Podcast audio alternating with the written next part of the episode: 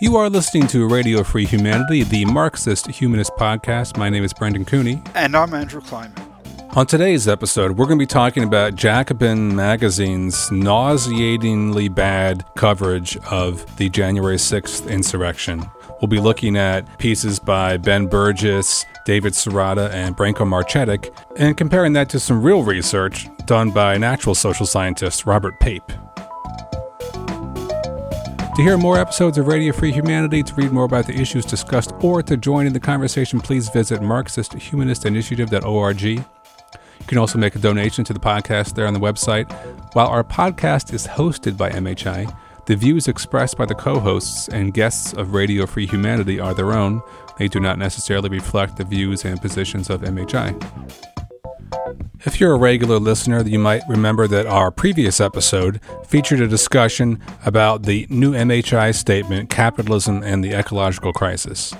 Well, you're in luck because uh, next weekend, on Sunday, January 30th, Marxist Humanist Initiative will have its first public meeting of the new year, and we'll be discussing that piece. I, Brendan Cooney, will be giving a presentation. And if you're interested in coming to the meeting, it's over Skype. You just need to write to us at mhi at marxisthumanistinitiative.org. There'll be a link in the podcast description and on the MHI website. The meeting will be from 1 to 3 p.m. Eastern Standard Time. You can also visit the MHI website to read the article again and uh, learn about the meeting.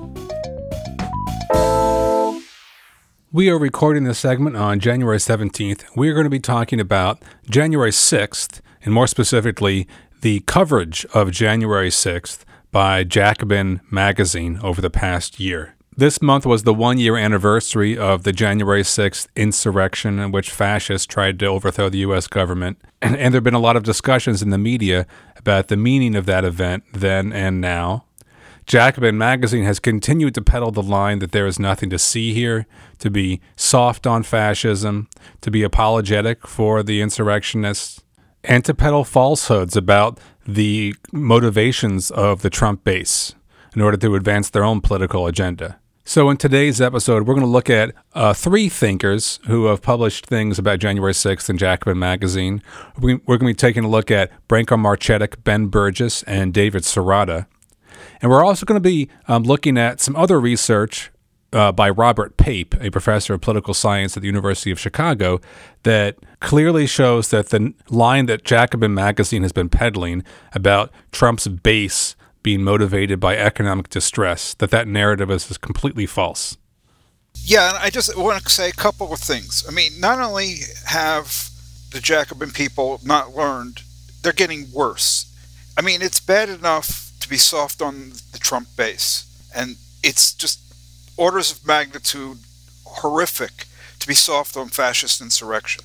The other thing is, it, uh, Pape's research is partly on the, the, the Trump base, but what really makes it stand out is it's on the insurrectionists. It's on the 700 plus people who have been charged, some of them have been convicted, and, and, and so forth, of participating in the insurrection.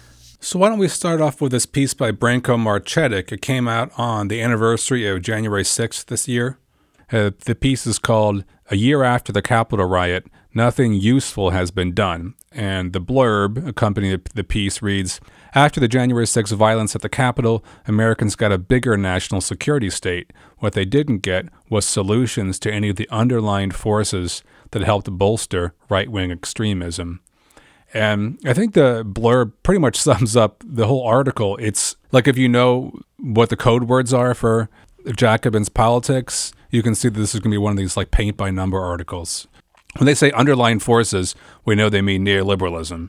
And when they say that it hasn't resolved the underlying forces, they mean that we can blame everything on the fact that the Democrats haven't given up their neoliberal orientation.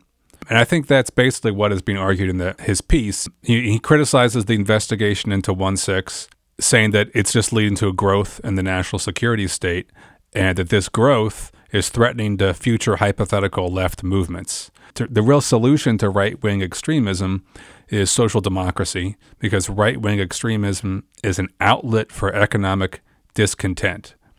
Because the neoliberal Democrats have failed to offer social democracy as a solution to economic discontent, people have turned to right wing extremism.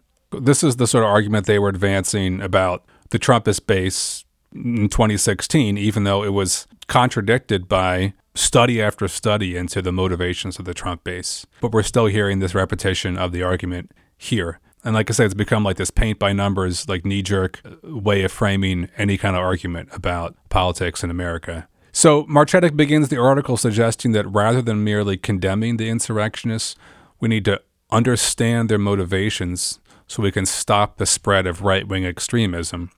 Uh, and then he lists these facts that he thinks are somehow left out of the mainstream narrative and that support his position. He says two thirds of those arrested had histories of financial troubles.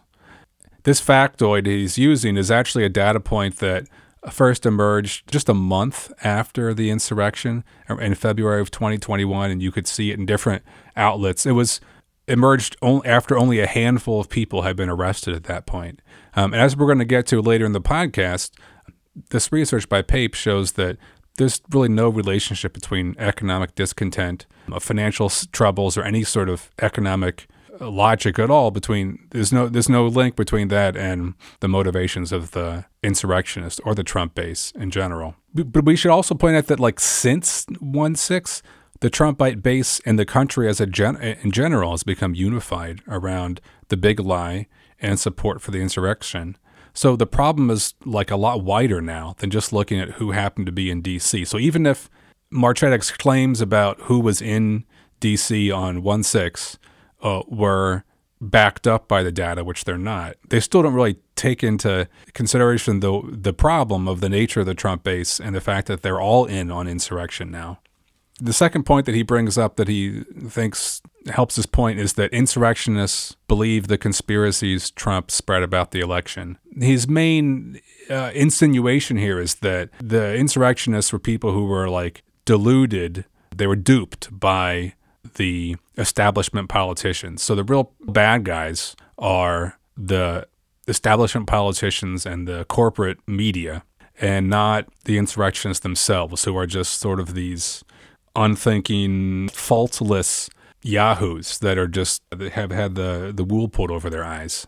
I found this like really problematic because something we've talked about over and over again in this podcast is the dynamism of the Trump base, the way the attitudes and desires of that base have driven the the GOP to bend over backwards to cater to their fascist sentiments mean, we saw this like strikingly after 1 6 when it looked like maybe Mitch McConnell and Kevin McCarthy were ready to ditch Trump and turn the Republican Party around. And then had some polling probably and realized that actually, no, they needed to suck up the Trump some more. And Kevin McCarthy famously went down to Mar a Lago in Florida and had like a kiss up conference with Trump. And the party like permanently joined itself to Trump after that point, even when they sort of had an opportunity to throw him under the bus um, after the insurrection. Right. And this is the moment where they deposed Liz Cheney from leadership and put in a woman who's actually much less conservative, but is a latter day Trump suck up. This is a really important point that it's not being driven by the mainstream Republican politicians, this phenomenon. It's being driven by the base, and the base is, of course, connected to Fox News. They listen to that and so forth. So it's not that there aren't elites and stuff involved, but this dynamic, the way he, has got it, is, not the, the way it's going down. But yeah, this, like, why do Marchetti and why do the Jacobin people not seem to give any credence to the idea that fascists want fascism? It's like they're not really people. It's like they don't really have goals and desires. They're just like these consumption machines that when they don't get enough consumption, they act out. The one, the one thing that's so important here is to understand that there are real people here and they're not stupid and they want authoritarianism and they want fascism and they're, they're not just a handful of people. We're talking about millions upon millions of people.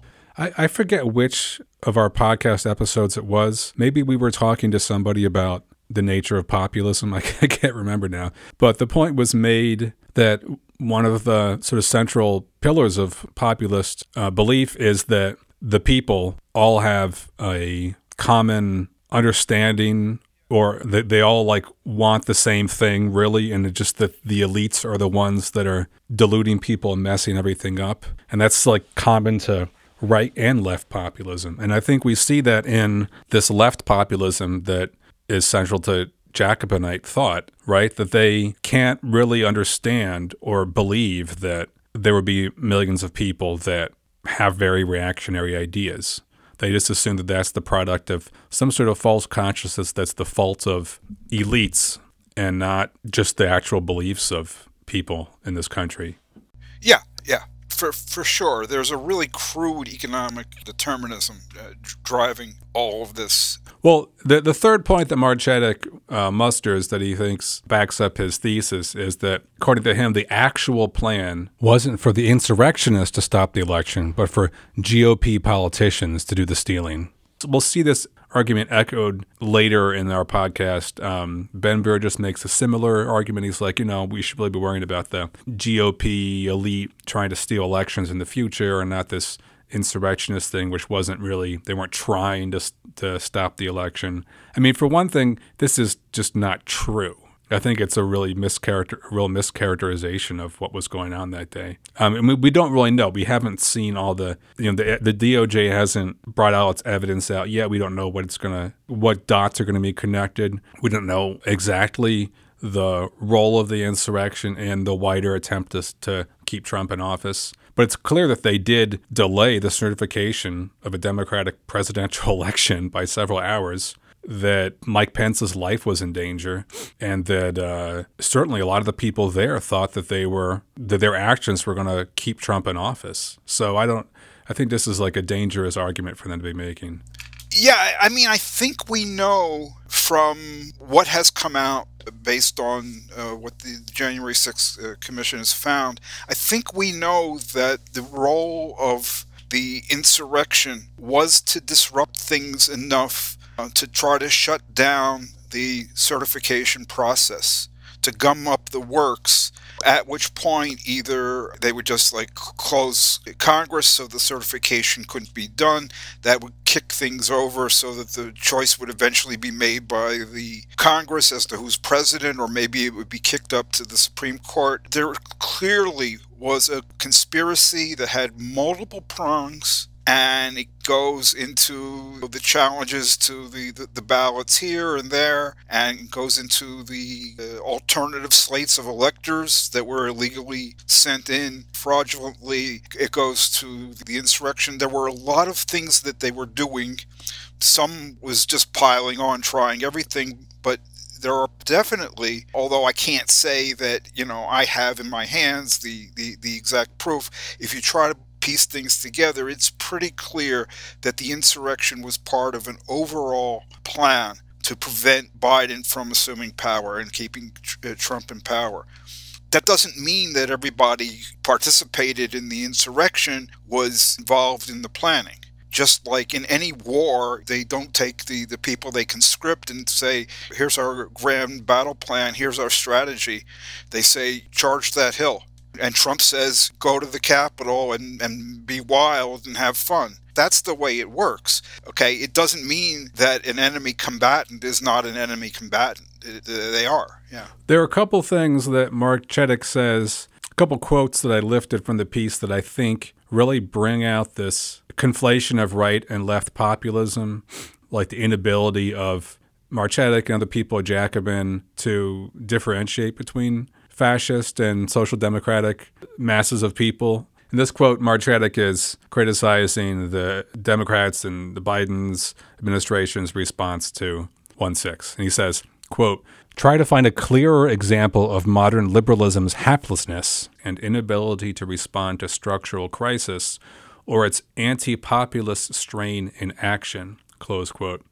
And I was just struck by that, that the prosecution of the rioters was seen as uh, evidence of an anti-populist strain.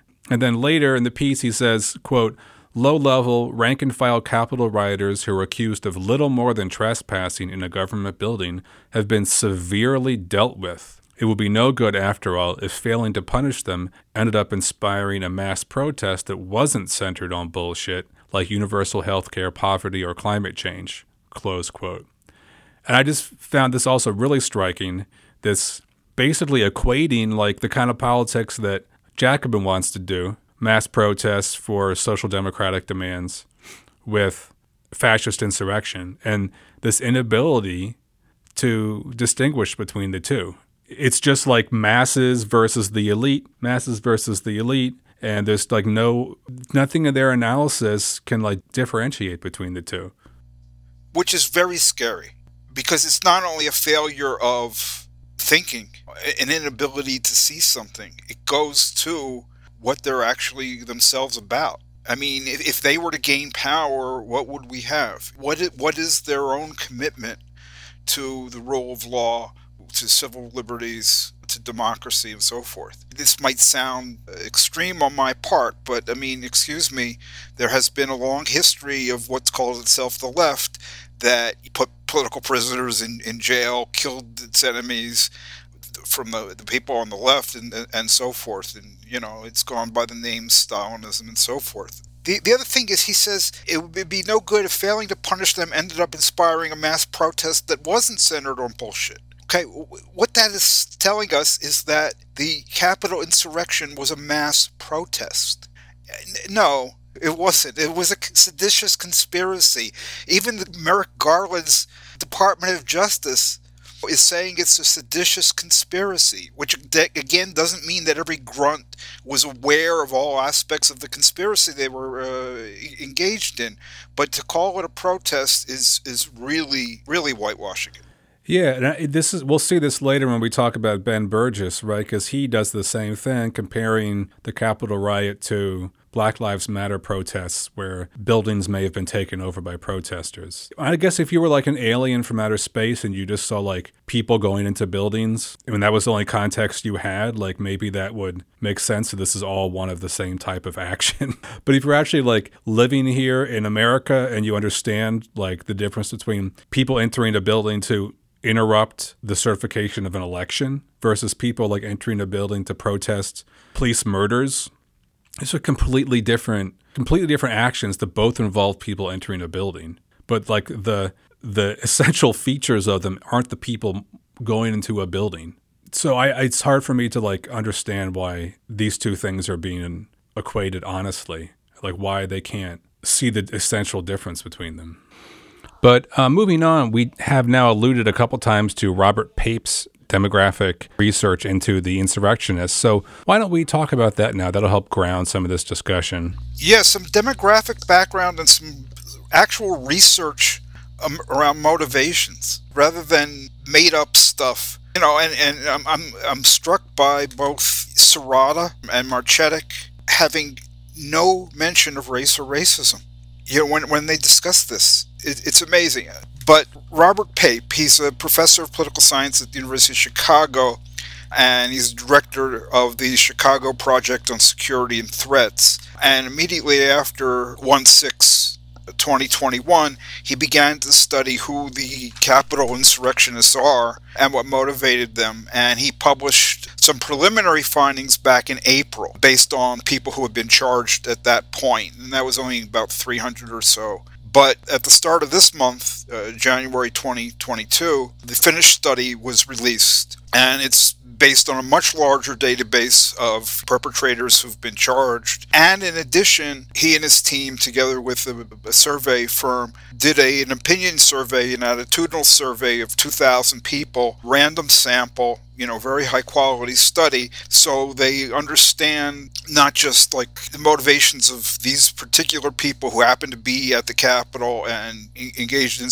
insurrection, but all of the people who think like them.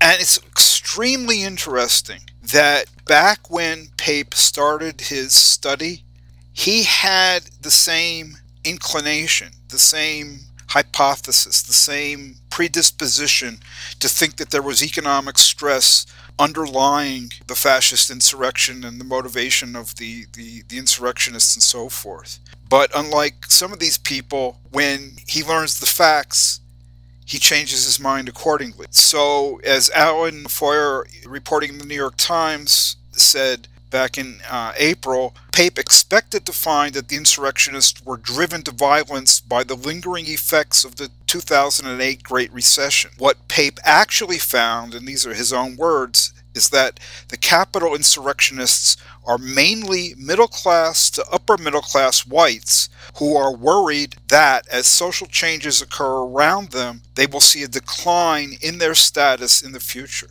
So already, you know, Pape had disabused himself of his initial thinking. And then just a couple weeks ago, we get the finished study, and it confirms what he found in the preliminary study and reinforces it in spades. So let me start with some of the really uh, interesting demographic information and then on the attitudes of, of the insurrectionists and people like them. Yeah, let's get into it. This is a really interesting study. I was even surprised about some of these points. Okay, yeah.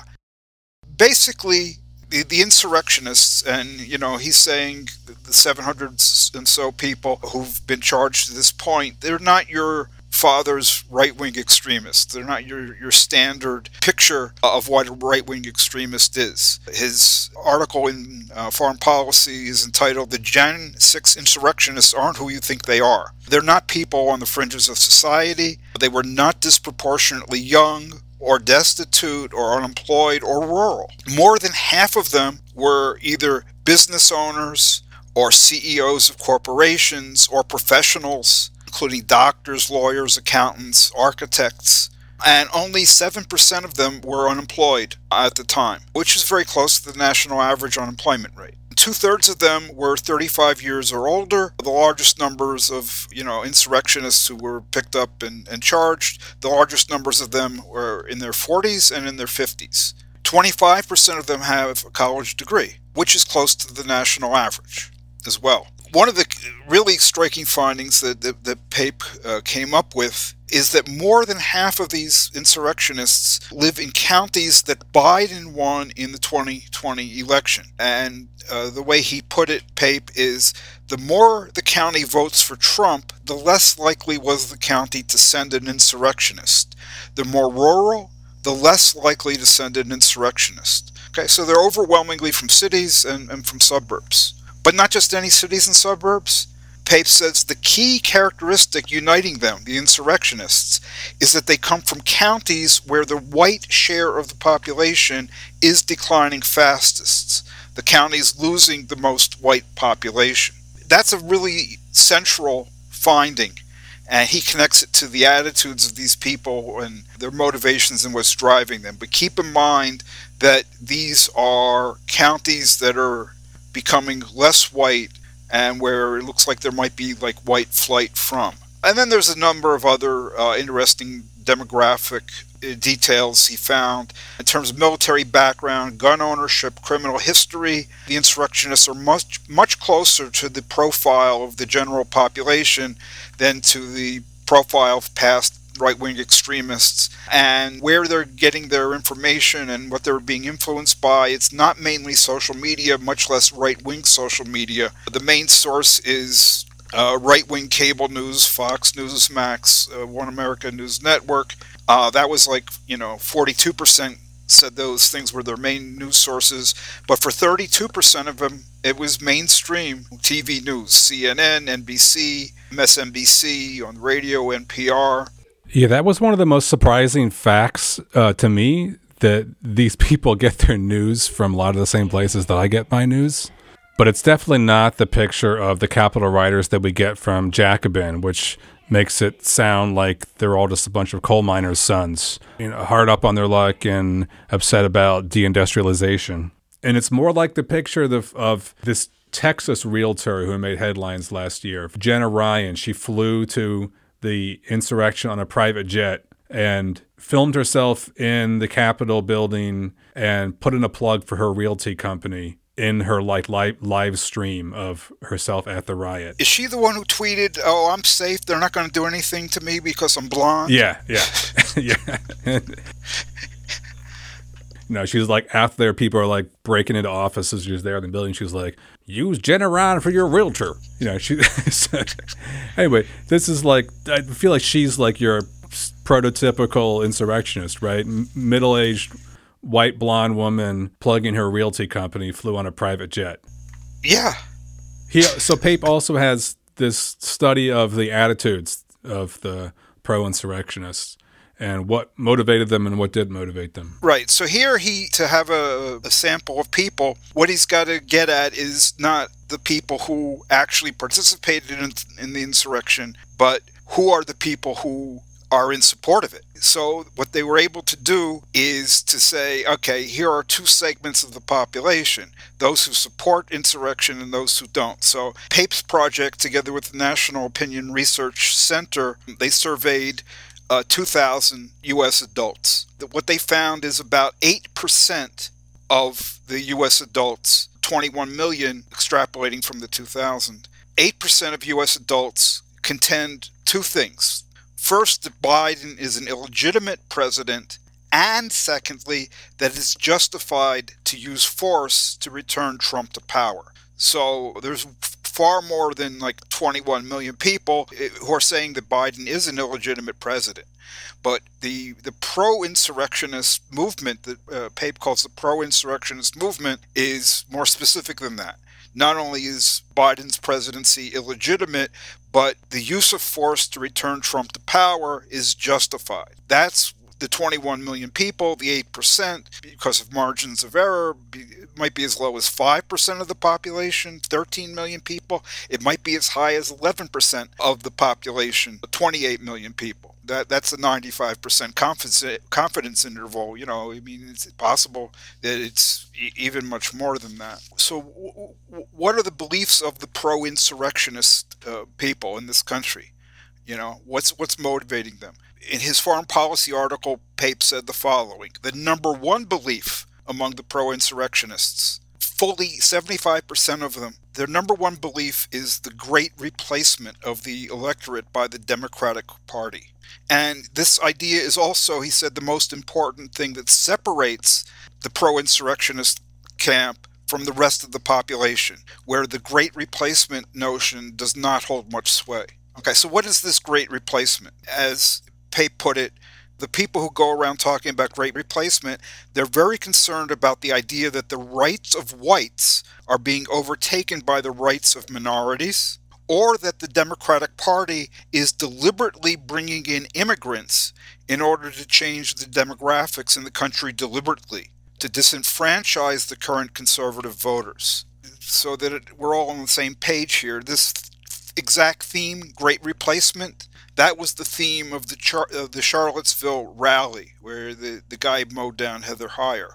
Those very fine people who were prancing around with tiki torches were chanting, Jews will not replace us now this has been picked up by Tucker Carlson again and again and again. He's hawking some very similar stuff. You know, he's not coming out and saying Jews will not replace us, but there is this great replacement theme pervading his the stuff he spews. Okay, so recall that Pape finds that the insurrectionists did not come from rural areas, did not come from, you know, real red districts.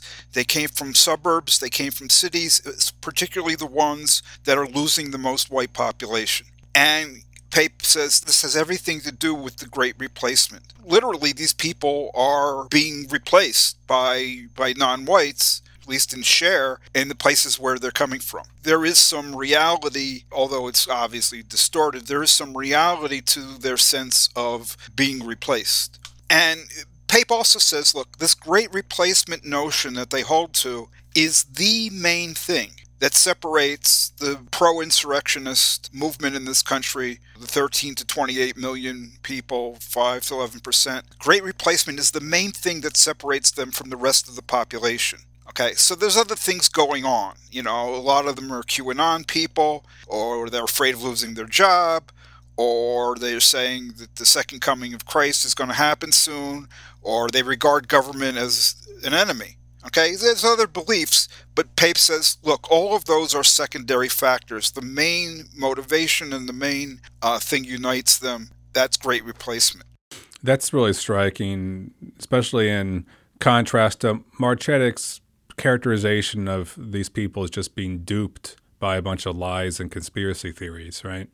So Pape is saying, look, they yeah, a lot of them do believe in conspiracy theories, and obviously they all believe in this the big lie, but that's not the main thing. The main thing is this great replacement racist motivation. Yeah, and and he he does draw the connection between great replacement thinking and and race. He asks the question, Pape does, why do so many people subscribe to this great replacement notion? You know, he doesn't just say great replacement and then attribute that to racism. I mean, that that that's the the way the Jacobin crowd does something. They glom onto a factoid and then from among the myriad of possible explanations of that factoid, they choose the ones they want. That, that's not what Pape did. He wants to understand what is driving the great replacement thinking, and he says the number one factor that predicts whether someone believes in the great replacement is racial resentment. That is specifically resentment of minorities who get what they see as special privileges.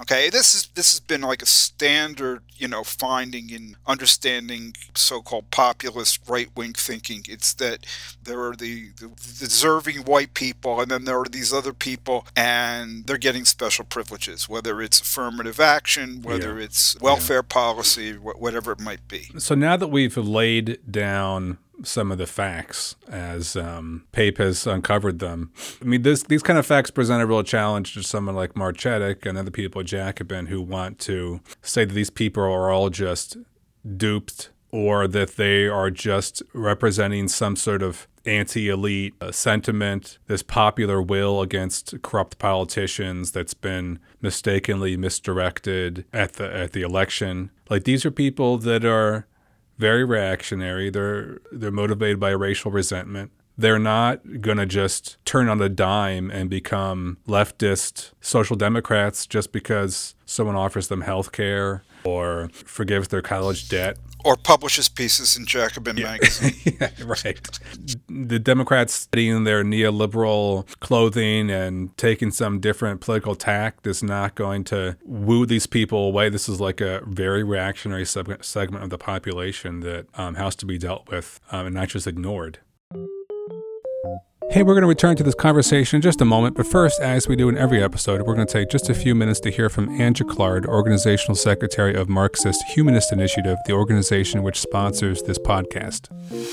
Marxist Humanist Initiative, or MHI, aims to contribute to the transformation of this capitalist world by projecting, developing, and concretizing the philosophy of Karl Marx and its further development in the Marxist humanism articulated by Raya Dunayevskaya. The ongoing COVID 19 pandemic and today's many other social, political, and economic crises make this a moment to engage people in discussion of these ideas. In the U.S., we are faced with the threat of Trumpism triumphing, and all out authoritarianism extinguishing our right to carry on these discussions. Yet at the same moment, the multiracial movement for black lives has spread to every corner of the country and the world, launching a flood of activism and new ideas that deepen the concept of freedom. MHI is dedicated to the task of proving theoretically that an alternative to capitalism is possible. We are distinguished by our economic analyses, in which we do not merely assert but demonstrate that the only opposite to the current world economic system is its abolition and replacement with one not based on the production of, quote, value, close quote. Because capitalism cannot be fundamentally reformed, attempts to reform it lead to an intensification of state capitalism, not to socialism. We are not a political party, nor are we trying to lead the masses who will form their own organization and whose emancipation must be their own act. But we have seen that spontaneous actions alone are insufficient to usher in a new society. We seek a new unity of philosophy and organization in which mass movements striving for freedom lay hold of Marxist philosophy of revolution and recreate society on its basis. Our ideas and actions, as well as our structure and rules, are guided by the interests of working people and freedom movements of people of color, LGBTQ people, other minorities, women, youth, and all those around the world who are struggling for self determination in order to freely develop their own human natures. We have no interests separate and apart from theirs. To this end, we open our website to the widest possible dialogue with people around the world we intend to practice as well as espouse a two way road between our organization and people outside it as essential to developing a single dialectic in the relationship of theory to practice and as the way to assure the survival of Marxist humanism. Please join us. Why don't we take a look at Ben Burgis's his soft on fascism arguments, and then we'll take a look at Sirota. Ben Burgis had the great fortune to be on a double episode of our podcast, not discussing these issues.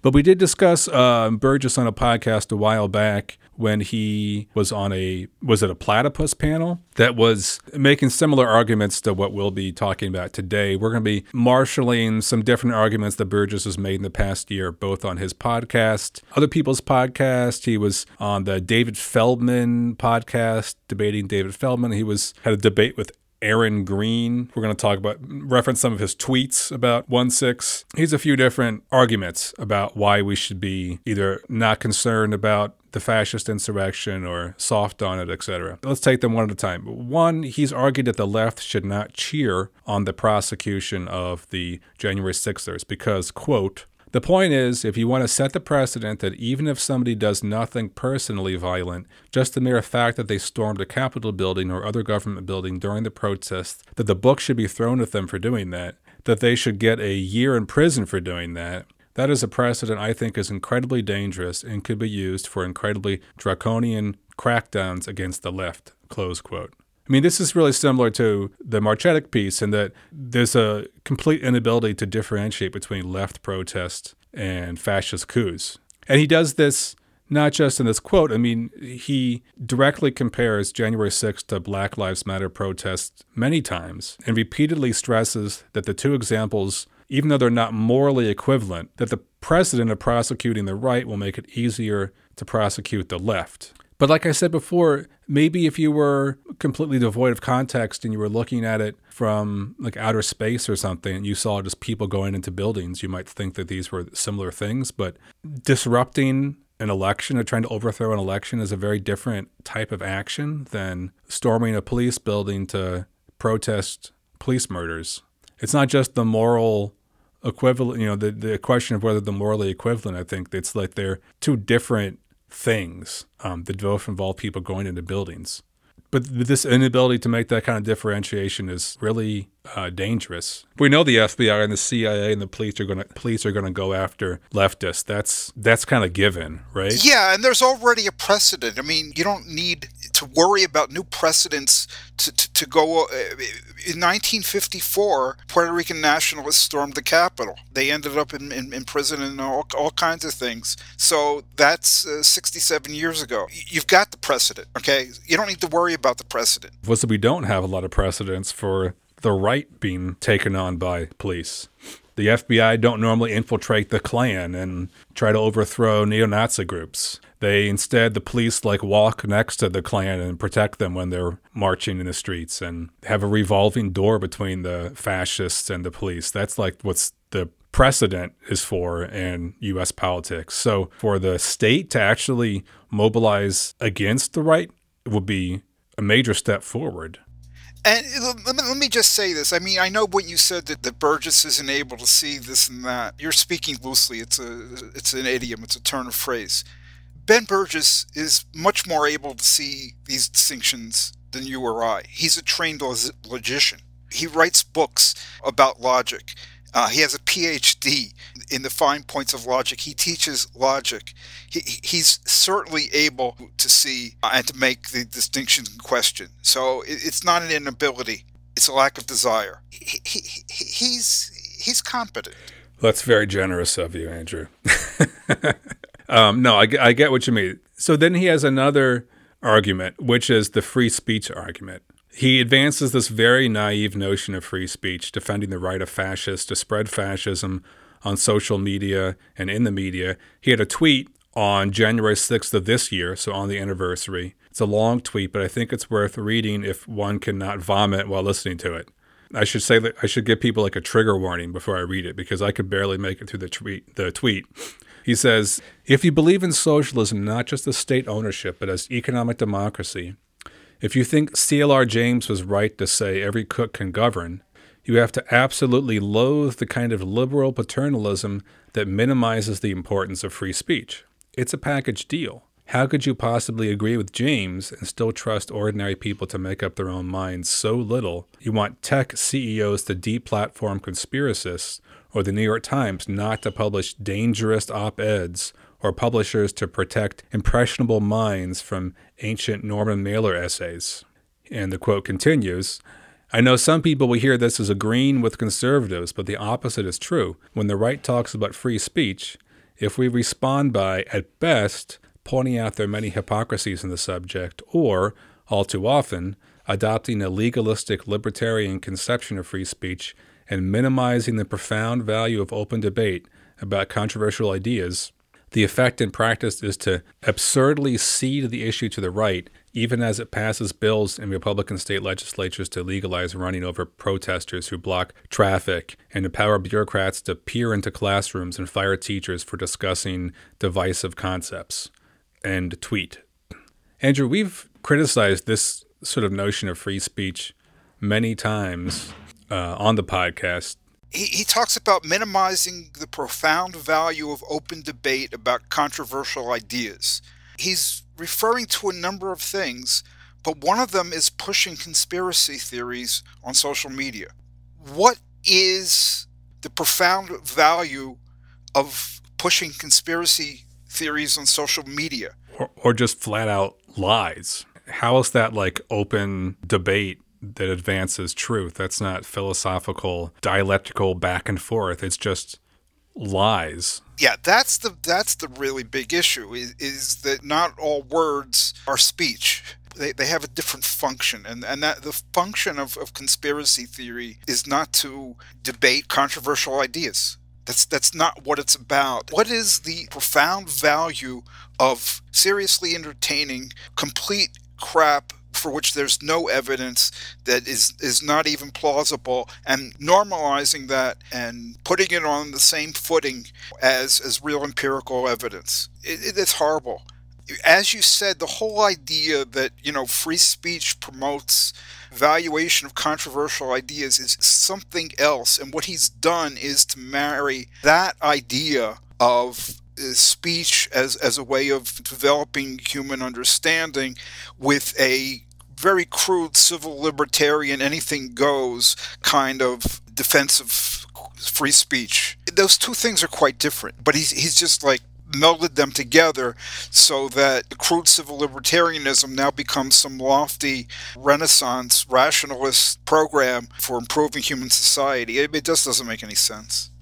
It also really fails to take into account the real threat of the way fascists like abuse democratic society and turn it to their own ends. I mean, this is like one of the fundamental, you know, the, one of the like prime weaknesses of democratic society that fascists have always taken advantage of to try to overthrow that democratic society. They're not taking part in the conversation in order to advance the conversation. They want to destroy the conversation. They're not part of the society in order to advance that society. They're there to destroy the society and take it over. So if you don't understand what they're up to and you just treat it as like trying to do what everyone else is doing, it's not going to work. If you don't understand the danger and you just you, you try to help these people over take over a society and destroy freedom and speech, it, it, the whole thing is lost. You have to be aware what you're dealing with here, and that's just if anything. I mean, that's one of the big things all of these people from Jacobin seem to fail to do is to understand the real danger. absolutely, uh, and this was said really well long ago by uh, Jean-Paul Sartre, you know, the uh, existentialist French philosopher in an essay called Anti-Semite and, and Jew. So the Sartre quote, Um, never believe that anti Semites are completely unaware of the absurdity of their lies. They know that their remarks are frivolous, open to challenge, but they are amusing themselves, for it is their adversary who is obliged to use words responsibly since he believes in words. The anti Semites have the right to play. They even like to play with discourse, for by giving ridiculous reasons, they discredit the seriousness of their interlocutors. They delight in acting in bad faith, since they seek not to persuade by sound argument, but to intimidate and disconcert. If you press them too closely, they will abruptly fall silent, loftily indicating by some phrase that the time for argument is past. That's a good characterization of, of this kind of stuff. Yeah, he was onto Yeah. them way back.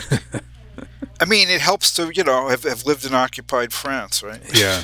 The, the last argument of Burgis's that I thought we should bring up is that he has argued that 1 6 wasn't a coup because it failed and it never could have succeeded. This is such a bad argument that it's hard to know how to even start. But um, for one, it just seems disingenuous as more and more information comes about out about 1 6, more and more video, more and more connections between all these different groups and politicians. It seems like it was definitely an attempt to overthrow the election, as you said. And even if it did fail, that doesn't make it less dangerous or less of a problem. You know, I mean, everybody's saying, "Oh, it could have succeeded, but it may, it may next time it may succeed." It did succeed, not ultimately yet, but for several hours they did prevent the certification of the election, which was precisely the, the, the role of the insurrection in this conspiracy to prevent Pence from like opening up all the, the envelopes and being done in an hour and, and, and Joe Biden being certified. They, they managed to stop that for several hours.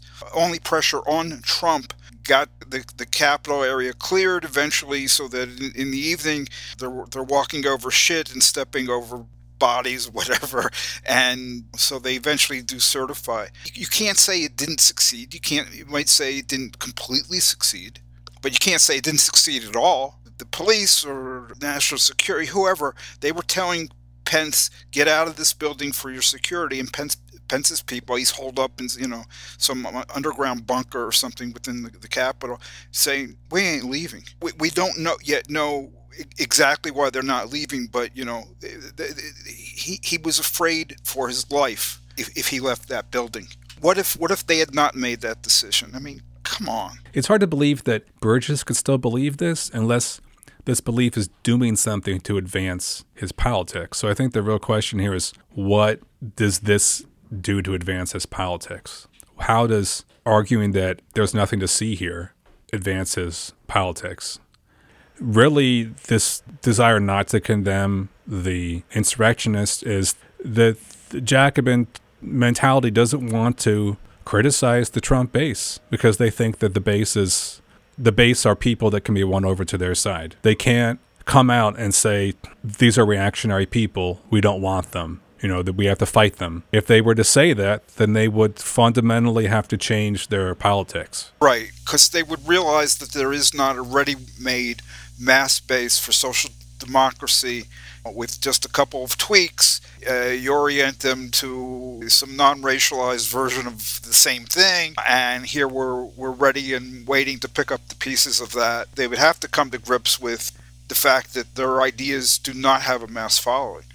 It's as if they think that if just a few, you know, a few people in the Democratic Party got out of the way, Bernie Sanders took over, all those insurrectionists would be waving Sanders signs and they'd have this landslide victory for social democracy in this country. Right, and that and that's the other thing. I think you're right. The, the wishful thinking of there is an, an, incipient mass base for our stuff. That's that seems to be driving this. But the other thing is the whole anti-neoliberal left. The main enemy for them is neoliberalism. The main enemy is therefore, you know, the Democratic Party. To really take account of what is happening in this country, the fascism and looking at that as the main enemy, that wreaks havoc with their whole mindset now going for more than a decade.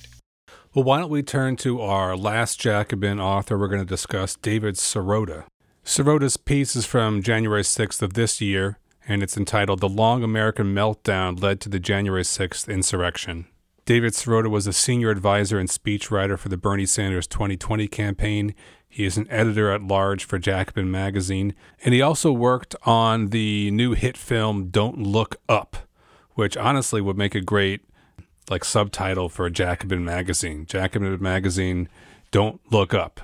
I, I swear to God, you know, in, in the film Don't Look Up, Ariana Grande sings, Get your head out of your ass, listen to the goddamn qualified scientists. And I, I, when I was like reading Sirota's article, I was just thinking he really should do well to follow that advice. Get his head out of his ass, look up, and listen to the goddamn qualified social scientists like Pape. People who've actually learned something about the Capitol insurrectionists. People who've actually learned something about the Trump Trumpite base in general, who they are, what is actually driving them you know, real empirical knowledge, not comforting stories and, and, and wishful thinking. But no, uh, Sirota refuses to look up. So what does he do instead? Well, in Jacobin, he doubles down on the anti neoliberal left's big lie. You know, their big lie is not that the election was stolen. Their big lie is that Trumpism is a working class revolt against the economic distress that neoliberalism has been imposing on the working class for decades. I mean, his article bills itself as explaining the roots of right wing authoritarianism and the root causes of the Capitol insurrection. If people haven't figured out by now, whenever people Jacobin say the roots of something or the real causes, they just mean neoliberalism. Right. Or more generally, you know, something that has to do with economics in the most immediate yeah. and crude way. I mean, the root cause could never be something like uh, white supremacy it would always have to be something like hunger. But it makes them feel really deep and gives them that like smug leftist feeling that they're they understand like the real context for things. They're not being diluted by the the mainstream narratives. That's that's it. Roots of right wing authoritarianism, root causes of the Capitol insurrection. What are they? Well, Sirota's story is that the insurrection quote, was the product of a decades long attempt to destroy democracy in America. And Democrats have never made an effort to stop that by creating a government that is serious about the public interest. This is like seductive, this argument, because there has been a decades long attempt to destroy democracy in America. But it's not one that Sirota's article says anything about. The decades long attempt to destroy democracy in America is a reactionary fight back against the Voting Rights Act and the Civil Rights Act of the mid 1960s, and more recently against the browning of America through immigration and other factors. It's an attempt to maintain white supremacy and Republican power in the face of these demographic changes. How do you do that? The, the voting population is moving more and more against you. How do you combat that? You combat that by making sure immigrants never get citizenship, curtailing immigration, curtailing voting rights. So it's all about great replacement and the racism underlying great replacement. That's what the assault on democracy is about. And Sirota's article just says nothing about it. There's no discussion of the great replacement thinking or racism or xenophobia. There isn't any mention of black people or immigrants, none. And I also noticed that, like in in Marcetic, he's talking about who the insurrectionists are and uh, their motivations. Race, racism, black people, they're not there. I, so it's for them it's like the attempt to destroy democracy the insurrection for them it seems like none of that has any intrinsic relation to racism or white nationalism i mean really so, how, do, how does Sirota try to pull this off? He says that the January 6th insurrection was the weaponized manifestation of virulent anti government sentiment, which is true, okay? But what, in his view, is what does he think is the cause of this anti government sentiment? Neoliberalism, okay, and the right wing exploitation of the anti government sentiment. Uh, neoliberalism, he says, has been ravaging the working class, and the government has either aided that ravaging or has done little to stop it, and therefore, this Sirota story, that's why people are anti government. Keep in mind what, what, what Pape and his, his project found. It contradicts this in, in a number of ways. First of all, the profile of the insurrectionists, a lot of them are business owners, professionals. It's not this ravaged working class. Second, as Pape stresses, the pro insurrectionist population is driven primarily by great replacement thinking. They do believe a lot of them the government uh, is the enemy, but he says, look, that's a secondary factor. And third, the even the anti-government sentiment isn't driven by the kinds of things that, that Sirota is, is talking about, you know, neoliberalism. It's not a colorblind reaction against neoliberalism.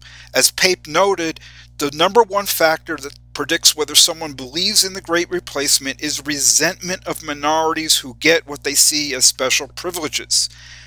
And since the government and politicians are supposedly beholden to these special interests, the minorities, okay, the thinkings that the government and the politicians shower the minorities with special privileges, and in return, the minorities keep them in power. So the racism and white nationalism for that reason, they also manifest themselves as anti-government sentiment. Okay, it's not just you know, it's not libertarianism and it's not revulsion against neoliberalism. It's racism because you think that the government and the politicians are in the pockets of these others. Uh, this is a very well-established finding. I mean, you know, we didn't need Pape to know this in general. Yeah, I mean, it just amazes me how like Jacobin can like pretend none of this is the context and the subtext of like everything. Yeah. Uh, Sirota published his, his article at a really mm-hmm. unfortunate mm-hmm. time for him. It's kind of like Dustin Guastella publishing his piece in Jacobin. We don't need a culture war, we need a class war.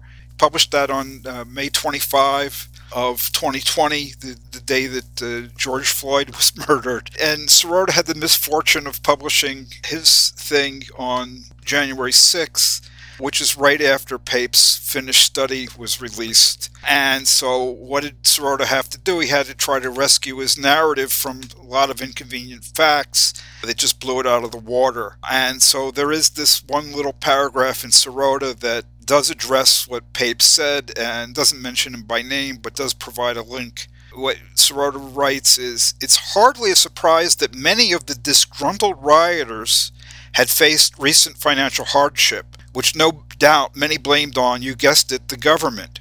It's even less surprising that many other rioters were economically well off and considered mainstream rather than fringe militia types, showing that anti government sentiment had been normalized and spread to Republicans' golf and tennis crowd. Really nice save, Dave. Uh, no, there's more wrong with that, that, that attempted save. First, Sirota has zero evidence regarding the motivations of the economically well-off insurrectionists, you know, what they're interested in. He's just making it up, including the part about their anti-government sentiment only being adopted belatedly, and including the part that their anti-government sentiment is purely ideological. Since they're not the ravaged working class, Sirota cannot see how their anti-government sentiment could be anything more than just purely ideological. He can't see that it could have a material base like white supremacy. I mean, for, for those people, white supremacy seems to, to, to not be part of the material base. The other thing is the way he attempts to rescue his argument is a heads I win, tails you lose maneuver. Many of the insurrectionists faced financial hardship. That's no surprise, so heads I win. But many of them were economically well off. Well, that's no surprise. Tails, you lose. Um, so he, he tries to rescue his argument by making it into what's called non falsifiable in principle. No evidence, whatever, is surprising. No evidence, in other words, is inconsistent with his story. But that means that it's not, you know, a real empirical claim. It's an article of faith. It's a dogma. So what that ends up being is the true believers in the Jacobin big lie never have to question it because any evidence at all can be spun to be consistent with it because that's the dogma. But because it's a dogma, eh, look, the rest of us don't have to take it seriously, and we shouldn't. It's bad enough. But the, the worst aspect of his overall argument, Sirota's, was its self refuting character. On the one hand, he claims that neoliberalism is to blame for this turn away from democracy. On the other hand, there's this tacit admission going throughout the article that there was never real support for democracy among the vast majority of people ever. You know, well before neoliberalism, support for democracy was shaky. What, what he says in the article was, for instance, Franklin Roosevelt understood that delivering economic gains for the working class is not merely good moral policy, but also the only way to preserve democracy. As he said, a, a government that refuses to deliver those gains will create a population willing to, quote, sacrifice liberty in the hope of getting something to eat. Well, which is it? Neoliberalism is the cause of the turn away from democracy, or was there no turn away from democracy because democracy itself wasn't at all that popular to begin with? You can't have it both ways. And as to the something to eat stuff, it superficially seems reasonable, but it's only because, and again I stress this, he and Marcetic, evidently Burgis, they make the masses of black people disappear. And in the process, what also disappears is black people's long struggle for democratic rights, which has everything to do with something to eat. By writing them out of history and out of the present moment, Sirota manages to avoid explaining something that his story can't possibly explain. That is, why aren't the masses of black people willing to sacrifice liberty in the hope of getting something to eat? Think about that. Okay, they're certainly disproportionately poor, working class, desperate for something to eat. So why have they always been and why do they continue to be at the forefront? They're at the forefront in the struggle to extend and protect democracy and democratic rights. How do you explain that? This idea of democracy just being, you know, some bells and whistles and the real stuff being something to eat and th- those two things being entirely unrelated, it, it just doesn't wash. Well, I think I want to make a um, a bingo card, like it's like a bingo game that you can play when you're reading Jacobin pieces, and all the squares are just going to say neoliberalism. uh, yeah, everybody wins. Yeah, yeah I mean, what, what, what did you call it earlier? Yeah, paint uh, by numbers. Paint by numbers. Yeah, really. I mean, everything sort of like goes by a template. You know, problem, cause, neoliberalism obstacle, Democrats, solution, social democracy, winners, us. Yeah. there might even be like a computer program ghostwriting their pieces for them at this point. if there isn't, there should be. They could save a lot of time and money, feed a bunch of pieces into a computer, make an algorithm out of it, and it could just respond to the current events of the day by just pumping out a generic Jacobin piece. Yeah, I mean, it, obviously that can be done. People have written similar programs. We we should we, we should we should investigate that. Write your own Jacobin essay. You know, a Jacobin you, essay you, generator. Yeah. yeah, exactly. You, you you feed you feed in the problem, and it, once you feed in the problem, that that's it. The rest of it's right like, there. It's like like Mad Libs or something. yeah, yeah. Jacobin essay generator. That'd be great. If one of our listeners has the, the, the, programming skill to do that, oh, please write to us. Please write to us. Yes, that would be amazing. Hey, that's all the time we have for this episode of Radio Free Humanity. If you like the podcast, please do stop by MarxistHumanistInitiative.org to listen to other episodes and to read more about these issues and others. As always, if you like the podcast, we encourage you to write to us, to comment and rate the podcast, and of course, to share with all your friends and enemies. And